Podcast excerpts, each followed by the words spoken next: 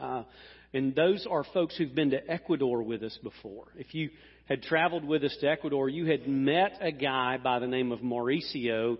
If you love Mauricio, say amen.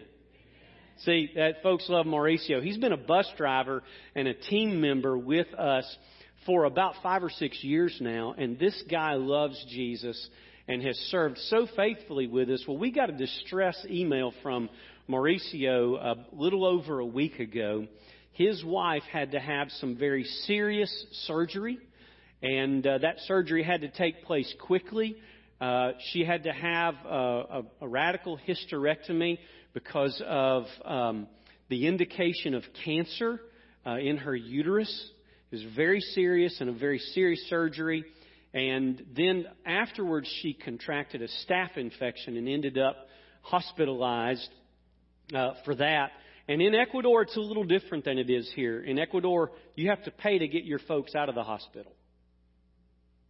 It's kind of weird. You ever have to do that? You have to pay to get them out. And so the bill was $15,000. Now, I don't know where you're from, but $15,000 where I'm from is a lot of money. But in Ecuador, it's like tenfold what it is to us. And so Mauricio had to borrow from someone a very short term loan with his bus on the line. If he couldn't pay that back, he had to sell his bus, which would take away his ability to provide for his family that he's been doing for all of these years as he's ministered to us and to others. So I just dropped a line out to our folks by email. And the folks who have traveled to Ecuador with Kingsville Baptist Church over a period of six days gave $12,000 to Mauricio. So that was running in the background of the $8,000 that we as a church gave. Now that reflects a kind of generosity that only God could cause. Only God could cause. And I thank God for that. And in cooperation with another church who's ministered to Mauricio, the medical bills are completely paid. That is awesome. And we praise the Lord for that. And so when I talk about your generosity, you think, uh, you know, that's just kind of preacher talk, right? You know, he's got to get up there and kind of be nice to us because if he kind of bangs on us real hard about our giving, you know, we just might get discouraged. You're awesome! And God is at work in you.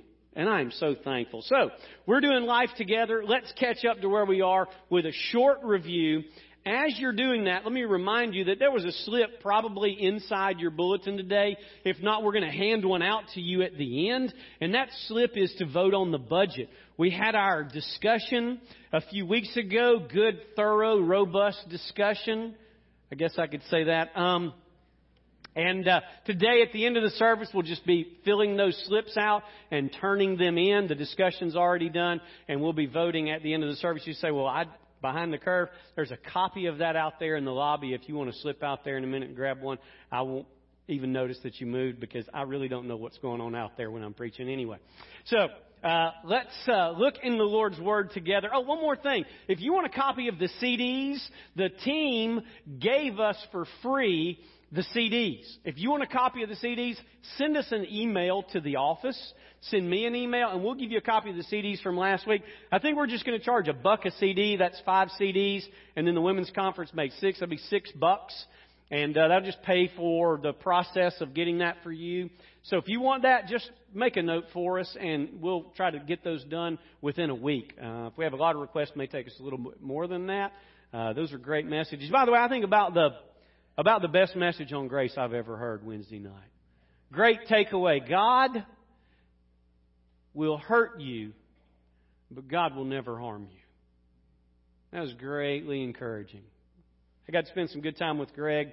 It was a wonderful time. Praise the Lord. Okay, let's catch up.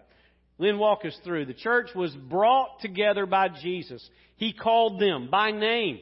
My sheep hear my voice and they follow me. So becoming part of the church is a personal call by Jesus through the Holy Spirit who, number two, births us.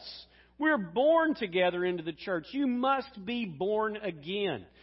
You must be filled with the Spirit of God through the act of regeneration. That is when God births you into His family. It is a birth and an adoption at the same time. God is bringing you in. And then we also talked about how the church was bound together by their continual devotion.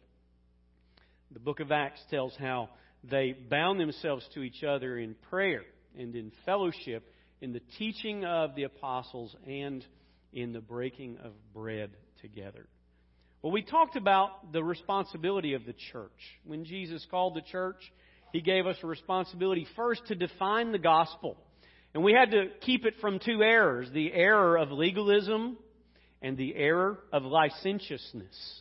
And we had to protect the gospel and keep it clear and pure.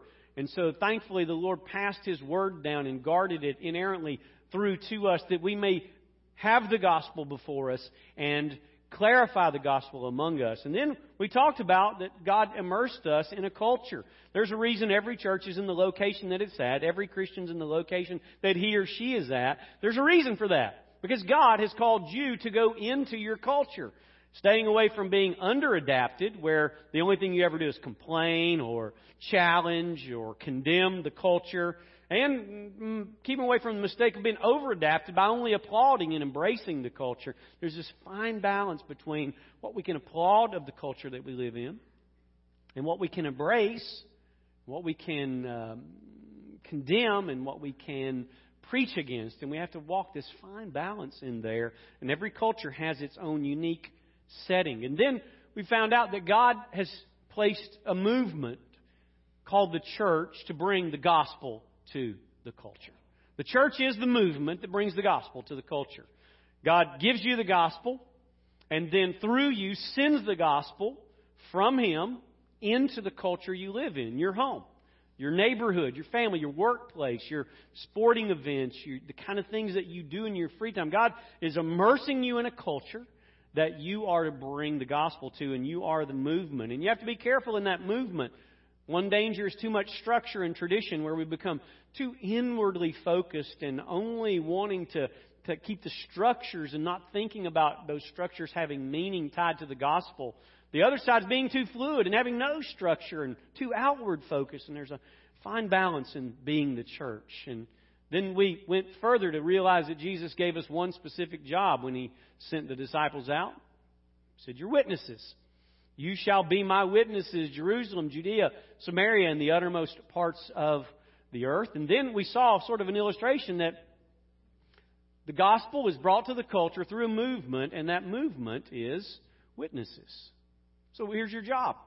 Your job, if you are a follower of Jesus Christ, is to be aware that Jesus brought you into this fold, that the Holy Spirit birthed you into this fold, that you have a responsibility to bind yourself to this fold through the cooperative work of the family of God, and that God has sent this fold as individuals and as a corporate, a church body. He sent us to be witnesses to bring the gospel to the lost culture. That's our job. It's our foremost job. It's the one job that all the other jobs are tied to. Bring the gospel to the culture, bring the good news to the people. And so today, I want to turn a new page in our understanding of church. And I want to spend two weeks on it, and I'm dividing those two weeks into two specific points of focus. The first week is the focus of identity. What I want you to do this week, when we leave today, is to be able to say, I understand my identity. I, I got that. Because next week we're going to talk about our activity. And if you don't understand your identity, your activity will get messed up. It'll get, it'll get warped. It'll come out of the wrong motives. It'll get twisted in how it's carried out. So we're going to start today, and we want to resolve, we want to settle, we want to embrace what is our identity. So, first, we're going to find out that our identity is found in our adoption. Now, this is a beautiful word. I'm going to give you a book I would love for you to read. The book is by Russell Moore. How many of you have heard of Russell Moore? Okay, so he's not unknown. He's the head of the uh, Christian uh, uh, Ethics and Religious Liberty uh, Division of the Southern Baptist Convention. He's a brilliant and godly man. But he wrote a great, great book called Adopted for Life. Will you write that down? It's on Kindle, fairly inexpensive, and if you'll watch those specials, sometimes they'll kick this book down to 99 cents. And it is a wonderful book to read. First, about what our adoption is in Christ, and second, about the church's responsibility to orphans. And it is fantastic. My heart has really been stirred in the book. But he opens the book with an illustration that I want to close at the end of the service today, but I want to open with the first part of the illustration. He, he tells the story of adopting two little boys from Russia. Stacy, I know that's close to your heart. It's a story of adopting two little boys from Russia, and, and it, it's very vivid. Uh, as he describes the process and the meeting and the, the, the circumstances, you can see the sights and smell the smells, and you're just going, wow, this is overwhelming. But he tells a particular part of the story early in the book that I want to tell you and then finish it at the end of our message today. The two boys were born three months apart. And those two boys occupied a place in the same very, very broken and disgusting orphanage. And he tells the story of having pictures of these two boys and having worked through the paperwork that allows you to adopt, paperwork that was there in Russia and work before the judge and all of the things that have to go on there for adoption to take part. And he tells a story, a heartbreaking story, and Stacy and her sweet husband Dan lived through this where you get there and everything's approved, but then you have to go back home. You remember that, Stacy? You have to go back home and you have to wait. And during that time, you know, you've got pictures and you've got papers, but you don't have the child with you or children with you yet. And so Russell Moore tells about the flight back home and interaction that he's having with people.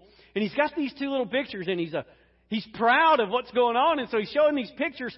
And he said this one question kept coming to him that everybody kept asking him. And, and at first, it bothered him a little, but by the time it was asked over and over, it just began to infuriate him. And it was a question any of us might ask. As he showed the two pictures of these two boys born three months apart, Everybody kept saying this same thing. Are they brothers? Are they brothers? Are they brothers? Are they brothers? He remembers having one conversation with one particular lady who asked like five times, and he talks about it that he was just about to be filled with rage because she kept asking the same question Are they brothers? Are they brothers? I'm going to tell you how all of it worked out in just a minute, but I want to take you to this idea called adoption. The idea of adoption is a New Testament term that takes over from an Old Testament concept.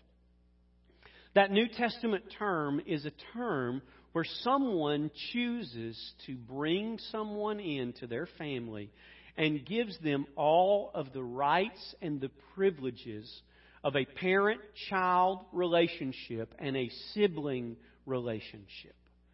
It is legal and it is actual. It is both a legal paper and an actual experience. And so I want to read through three scriptures with you. I want you to read them together with me. That was something that Greg did that I'm going to copy. So when I do that today and you say he's copying Greg, I'm going to tell you, what am I doing? Copying Greg. Okay, here we go. Here's the first one. Let's read this together. He predestined us to adoption as sons through Jesus Christ to himself, according to the kind intention of his will. Baptists always get a little uncomfortable when the P word gets dropped, especially in church. Now, what this word means is long before you chose him, he chose you. Just as Russell chose those two boys, just as Dan and Stacy chose Nadezhda, long before there could be a response, there was a choice. The Bible says it this way We love because He first loved us. If you're trying to work out predestination in your mind, that's a great verse to work it out with. I don't understand it. I can't explain it. But what I do know is we love Him because He first loved us. And so God, according to the kind intention of His will, chose to adopt us as sons and daughters of the living God. Next text, let's read together. For you have not received a spirit of slavery leading to fear again, but you have received a spirit of adoption as sons, by which we cry out, Abba, Father. Now, this is a sweet verse because this verse focuses on the intimacy of the relationship, wherein it's more than a legal paper, it is a spiritual and emotional experience. I I'm going to pick on Stacy a little today and she's going to really get me later, but you know what's sweet is to hear Nadezhda say mommy. That's sweet. That is more than a legal document, isn't it? It's more than a piece of paper signed by a judge. It's more than something that was just a courtroom setting and a declaration. It is a personal experience. And the personal experience, we're going to talk about these, these uh, kind of I- uh, indicators of, of our adoption in just a moment. One more. Let's read it. But when the fullness of the time came, God sent forth His Son, born of a woman, born under the law, in order that He might redeem those who were under the law that we might receive the adoption as sons. Well, let me share with you three indicators of adoption. First, leadership. Come with me to Romans 8. Romans 8 is beautiful. Steve read this text. Leadership. If you ever wanted to invest deeply in Scripture memory, you would learn as much theology that you could apply from the text of Romans 8 than any other compact place in Scripture. If you memorized all of Romans 8, many of the great doctrines of the faith you would be able to pull up instantaneously from memory. And one of those great doctrines is the doctrine of adoption. It's right here. Pick up with me, come down to verse 14 of Romans 8. Steve read this. For all who are being led by the Spirit of God, these are the sons of God. The first indicator of adoption I want to share with you is who's leading you, what's leading you, what's driving you. Remember, I said that Jesus brought us together by calling us, but the Spirit birthed us together. We were born together. That means that the Holy Spirit of God inhabits us. And because the Holy Spirit of God is in us, He is leading us. And so if you want to know, am I a child of the living God? Well, this indicator is that you are being led by the Spirit of God. That's what the Apostle Paul says. All who are being led by the Spirit of God, these are the sons of God. So how do you mark them out? Indicator, number one, leadership that which is leading us along the path of our life is indicating who we belong to, to whom we belong. It's indicating. The man or the woman, the boy or the girl who's not being led by the Spirit of God, that is an indicator of the absence of the adoptive relationship. But the evidence of the presence of that relationship is that the Holy Spirit of God abides in you inhabits you and leads you along the way to follow Jesus.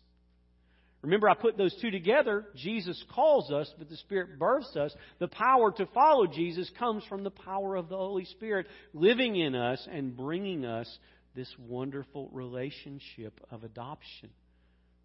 Second, love. This one's tough. I want you to go to John 8 with me. John 8 is one of those statements that when you read it, when I read it, when we read it, we go, whoa. Jesus is going to inform us about our parentage. And he's going to inform us that there are only two spiritual parents. And that everyone is the son or the daughter of one of these two parents. Jesus tells us in John chapter 8, verse 40. But as it is, you are seeking to kill me, a man who has told you the truth, which I heard from God. This Abraham did not do. You are doing the deeds of your father. Now, stop there. When we talk about adoption, we're talking about a family transfer where one parent's rights are terminated and another parent's rights are instituted. Jesus looks at the Pharisees, most religious people on earth at the time, as devoted to their religion as anyone willing to give their lives and to kill for it. Here, in their devotion, they're doing some deeds. And Jesus said, You're simply doing the deeds of your Father. And they bow up and they say, What do they say to him in verse 41? They said to him, We were not born of fornication. We have one Father, God. Verse 42, here's the second indicator. Jesus said to them, If God were your Father, you would love me. If you want to know if you have been adopted, you will love Jesus. That's how you know. Not like Jesus, not think highly of Jesus, not think fondly of Jesus. You will love him. Jesus said, If God is your Father, you will love Jesus. This is an indicator that Jesus gives. But look at the warning. He said, You are doing the deeds of your Father. Well, who is their Father? Look in verse 44. You are of your father, the devil. Don't you know that made some people mad that day? I mean, they had just boldly proclaimed Father Abraham and Father God, and Jesus said, Oh no, Father Devil. You know they were mad.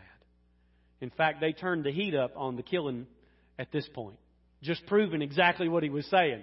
He said, you want to know how I know you're not from God and that your deeds are not born of God the Father? Because you're trying to kill me. Because your father's the devil. So what they say? Let's kill him. They were just proving their parentage. And so what we have here is that the first indicator of an adoptive relationship between you and God is somebody's leading you. And that's the Spirit of God. Second, your love. If you're here today and you're not being led by the Spirit and you don't truly love Jesus, I would throw a red flag on your life. And I would say, hey, step back and let's assess. But there's one more indicator, and that's longing. What's that mean? Um, when I was about five, six, my grandmother lived in downtown Atlanta in what's called Techwood Homes. Anybody ever heard of Techwood Homes? It's where the Atlanta child murders took place. Giving you an idea of what Techwood Homes was like. It was a tough place. Right down beside Georgia Tech. They're all demolished now, but it was one of the early Atlanta projects. And my grandmother lived there, lived on the second floor of Techwood Homes, and she was a sweetheart. We called her nanny. How many of you use the nanny term? I got some other, yeah.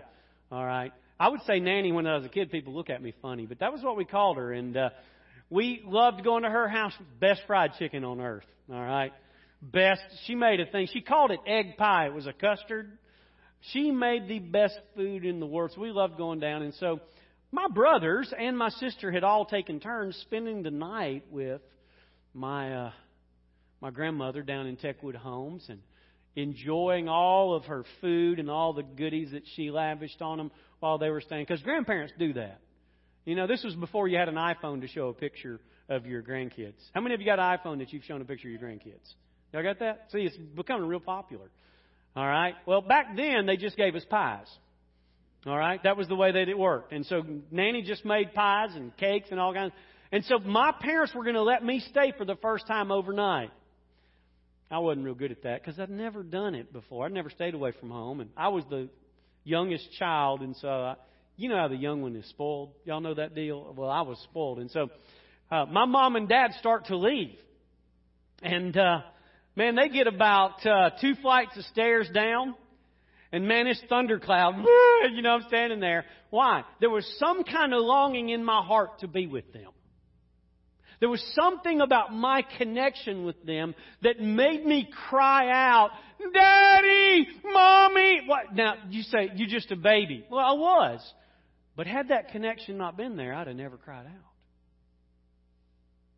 Look in Romans 8 and see what's happening. Right after the passage we just read, there's this beautiful picture of a moment when something comes on us when something troubles us, when something scares us, when something overwhelms us, that a gut reaction comes out. Nobody had to come to me in that moment and say, Now, Bart, I want you to understand that you have a relationship with your mama and daddy.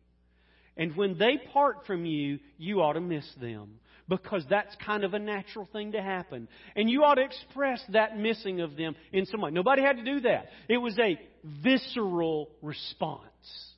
Paul uses the language of visceral response in Romans 8, where he says in verse 14, For all those who are being led by the Spirit of God, these are the sons of God. For you've not received a spirit of slavery leading to fear again, but you've received a spirit of adoption as sons by which we cry out, Abba, Father. Now, the Abba was the Hebrew daddy term. It was the term of endearment, the term of affection, the term of intimacy. It was what little babies called their daddies. Abba. And so he's saying that when you are marked as an adoptee, that you will have a visceral response because you have an emotional, spiritual, literal connection with God. He is your dad in such a way that when the Spirit of God is leading you, when the love of Christ is filling you, here's what's going to happen when distress comes, you will viscerally call out, Oh, Dad. Oh, God. Oh, help me. Oh, please. There will be within you a response that marks you with the longing for His help, His presence, His kindness, His grace, his forgiveness, His intimacy. It will be there. And so one of the markers is when trouble comes, where do you turn? That's why I said I love to hear Nadezhda's voice when she says, Mommy! Because she has a visceral response of a relationship parent to child. And so gloriously, these indicators mark us as the true sons and daughters of the living God. And they are precious because they, they, they note a real relationship that God really has let you into His family. He really has marked you as His son. He's marked you as His daughter. From before the foundation of the earth into all of eternity, He is securing you in a loving relationship because He first loved us. We love Him. There is this glorious relationship. Next, our identity is found in our brotherhood. This one's quite interesting to me, and I only have a few minutes to develop it today. A little bit of it will flow into next week. There is a passage in Hebrews that is shocking to me. If you'll go to Hebrews chapter 2 for just a moment,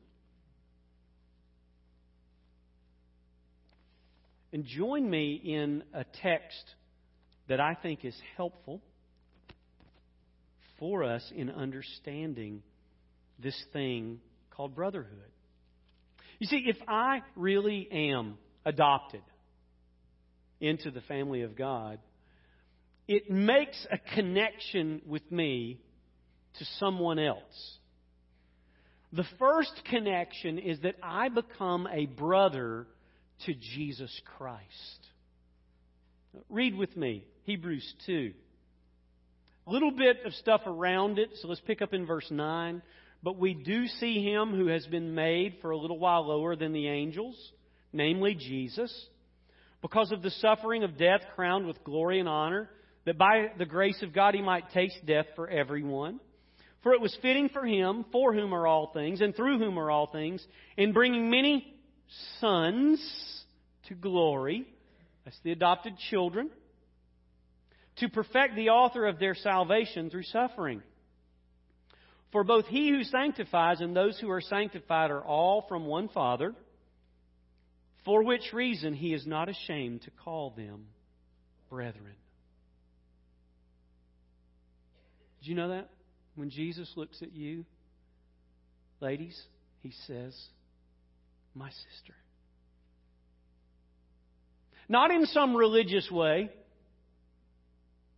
I'm in the restaurant sometimes and I run into some folks and especially the, the Pentecostals use this term much more than Baptists do today. We'll still hear it every now and then, but they'll refer to somebody as Sister So and so.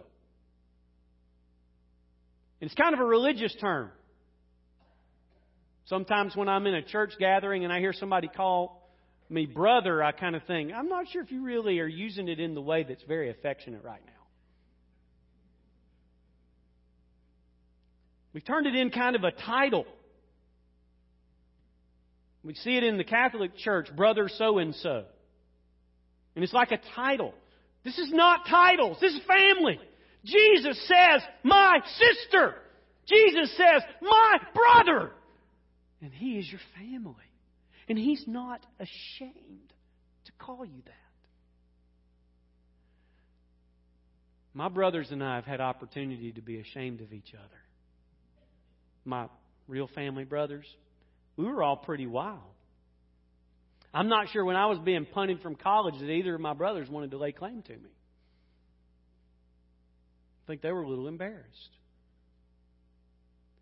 Here's Jesus, and he is not ashamed to call. In fact, it writes the verse out, verse 12 I will proclaim thy name to my brethren. And In verse 13, Behold, I and the children whom God has given me. There's this beautiful picture of Jesus as your brother, your big brother. One day we were crossing the street at my house, and there were a lot of older kids, teenagers, and I was the youngest of the bunch, and everybody uh, was going to cross the street, and and my my brother said, "Okay, let's go." Well, I was just kind of lagging around, and I went very late. And when I went at the end of this whole line of people crossing the street, a car was bearing down on me. And my big brother David reached down and grabbed me and pulled me out of the way of the vehicle like a good big brother would do to a little brother. You have a big brother. And I don't know how many times he has swooped down and pulled you out from in front of something. And he's not ashamed to do in fact, he occupies himself with that, interceding for you every minute of every day. That's what your big brother's doing. Your big brother's Jesus. And so you enjoy the fellowship of his big brotherness. In fact, in verse 14, he wanted that brotherness to take on its reality. Verse 14, since then the children share in flesh and blood, Jesus himself likewise also partook of the same, that through death he might render powerless him who had the power of death, that is the devil, and might deliver those who through fear of death were subject to slavery all their lives. What's he saying? Jesus terminated your former parents' rights.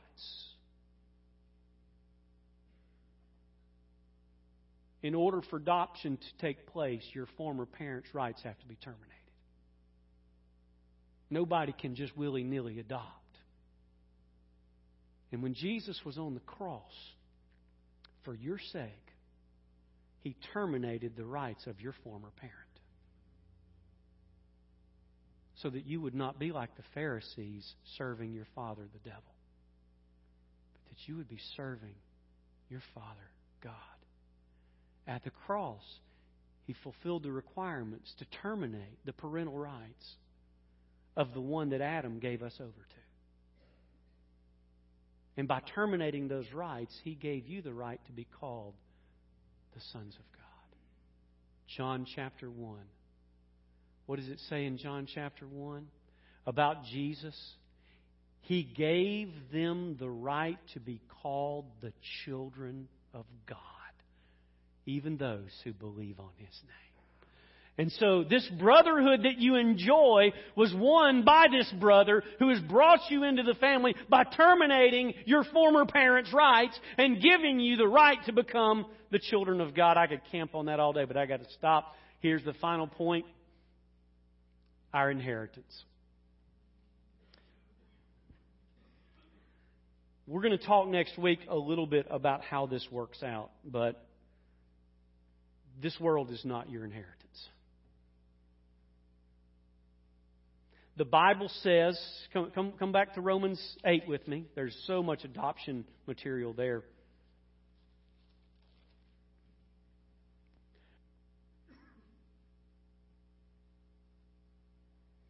Okay.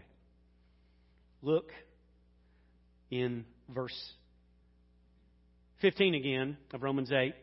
For you have not received the spirit of slavery leading to fear again, but you've received the spirit of adoption by which, through which we cry, Abba, Father, the Spirit Himself bears witness with our spirit that we're the children of God. And if children, heirs also.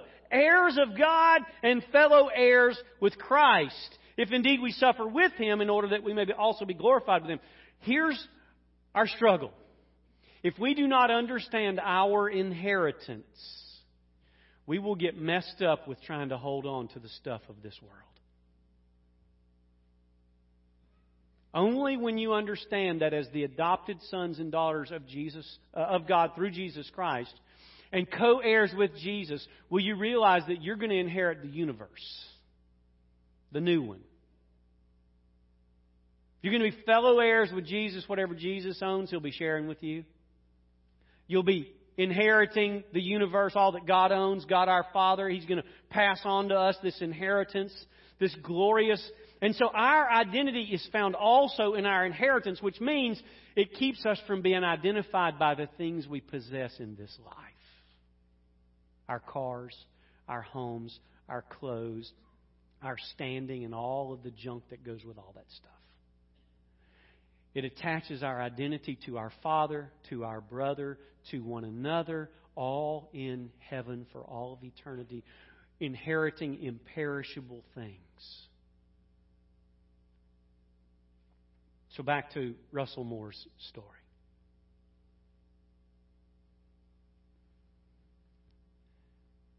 The lady keeps pressing him. Are they brothers? These two kids born three months apart, are they brothers? Are they bro- about five or six times and then Russell's boiling and finally, here's the answer. Yes! Because I'm their father. Your brotherhood has nothing to do with where you've come from. It has nothing to do with your origin. It has nothing to do with your ethnicity.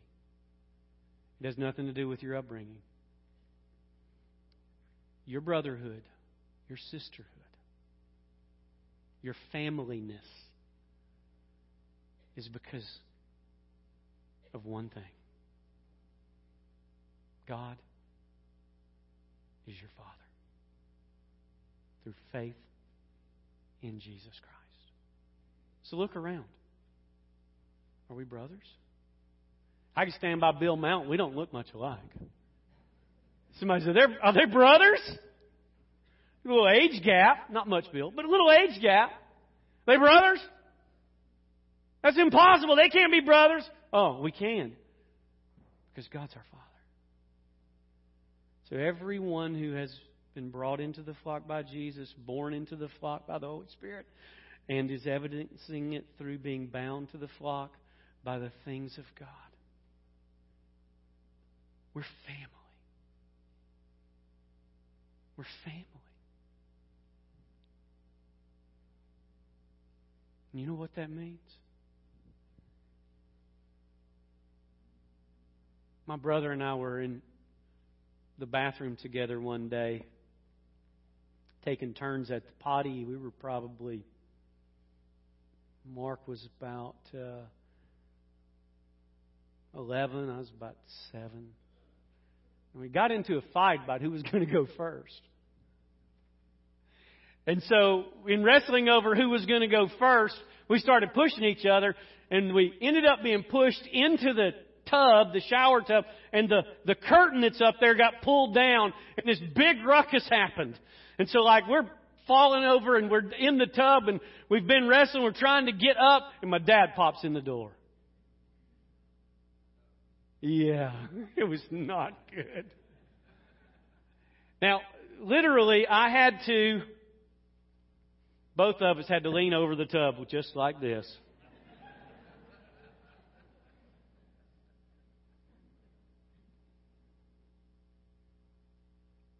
My brothers and sisters, we treat each other just like that.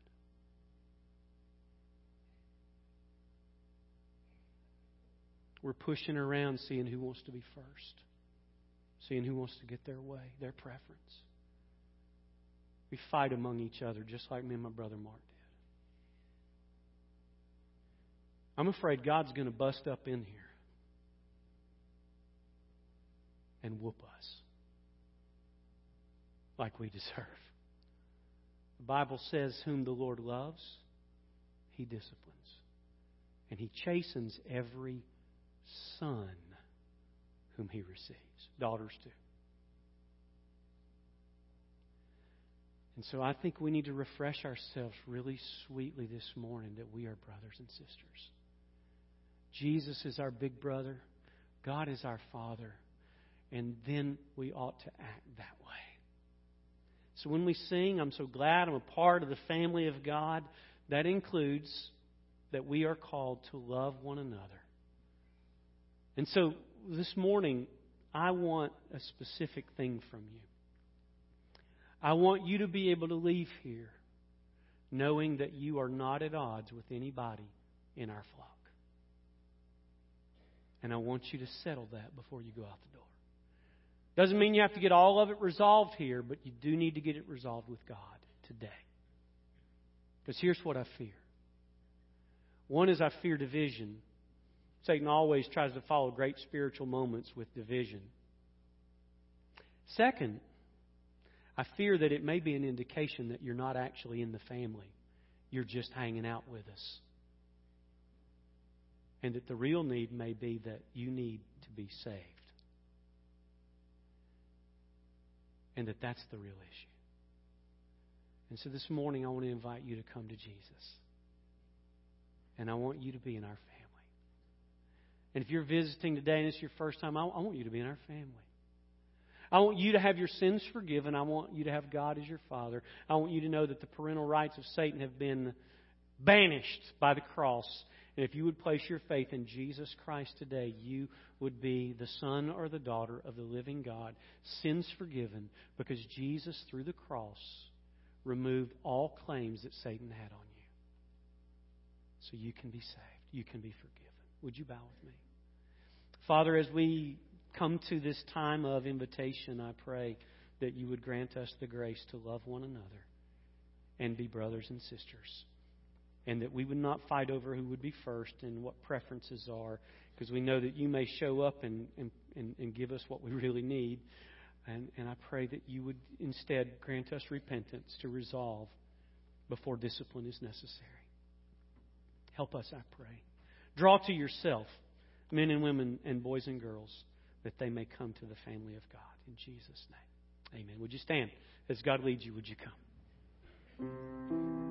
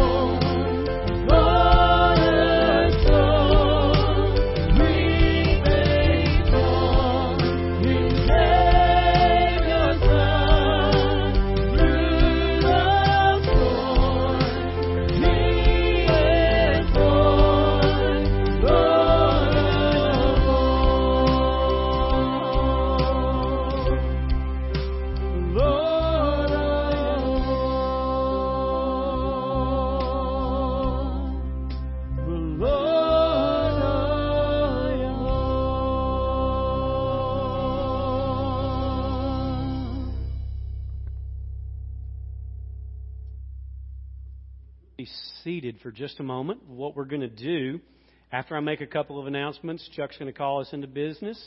Uh, go ahead, if you don't have one of these, raise your hand. It's just a little slip that you'll vote. It's for members only. You'll vote for the budget or not for the budget. And so then once you mark your uh, preference, fold it in half, and then uh, you can pass it to the center. Chuck's going to call us into business. We'll do that. And then uh, I'm going to make a couple of announcements before then. First off, Uh, if you are registering or know someone who's registering for Upward Soccer, the registration fee goes up $10 tomorrow. Uh, this is the last day of what they call the early bird discount. And so it's $10 less if you will go ahead and register today. You can do that by going online to www.kingsvillebaptist.org. Uh, you can see that on the back of your bulletin on our web addresses, our email addresses, that kingsvillebaptist.org. If you don't know how to spell that or need clarification on it, just put www in that place in front of it, and you will be able to go there and register and save $10 off of the registration fee. Now, tonight we are having our small groups, but I did have a suggestion for those of you who are kind of nutso about football. You don't have to admit that right now. You can just do this later. If your group wants to meet together in somebody's home tonight, watch the Super Bowl together, and call that small group, here's the deal. At halftime, you do your study and you don't watch Beyonce. Fair enough? Fair enough. Because I can't encourage you to do that. Okay? I just can't. And so if you want to watch the game and make it small group, go ahead and do that. Drop us an email or let us know. And know this, we're not watching your kids that whole time, right, Wendy? We're not watching your kids that whole time, okay? We still got the same slot from 5 to 6.30 for our children to be involved in what they're doing. And so uh, don't go to the Super Bowl and leave your kids with us and then, oh, I forgot. I need We'll, we'll have them somewhere. What we'll do is give them about three cappuccinos and a puppy and give them back to you. Okay? Make you have a great night tonight. Okay? So we're going to vote, and then at the conclusion, Chuck will pray, and we'll be dismissed. Get your little slip out, Chuck. Lead us. All right. I want to call us to our special called members meeting. Motion. Second? Okay. Uh, no discussion. We had that two weeks ago. Um, so the vote is a yes no vote. If you'll take your slip of paper, once again, if you are a visitor, we appreciate you coming. You can ignore me. Uh, if you're a member, please take your sheet of paper, check yes or no, fold it over, and pass it to the inside.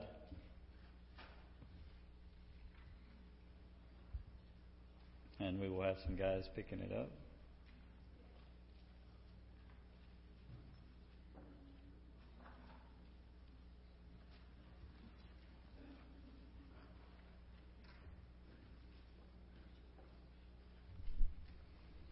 And we're going to make it a record speed business meeting.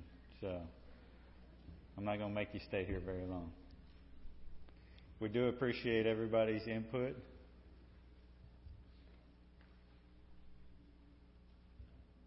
All right, and I need another call. Make a motion. We close business meeting. Any seconds? All right, several seconds there. Let me pray for us, and we will be off. Thank you, Lord, for this day you've given us. We, we thank you that you did adopt us, that we're your children, and that, that we can wait on your inheritance, Lord. And Lord, I, I just pray that we wouldn't, we wouldn't fight over being brothers and sisters, as Bart's um, made us recognize earlier, but we would embrace our brothers and sisters. Lord, I pray for us as we go out this week that we would face that challenge and and just love on each other. In Jesus' name I pray. Amen.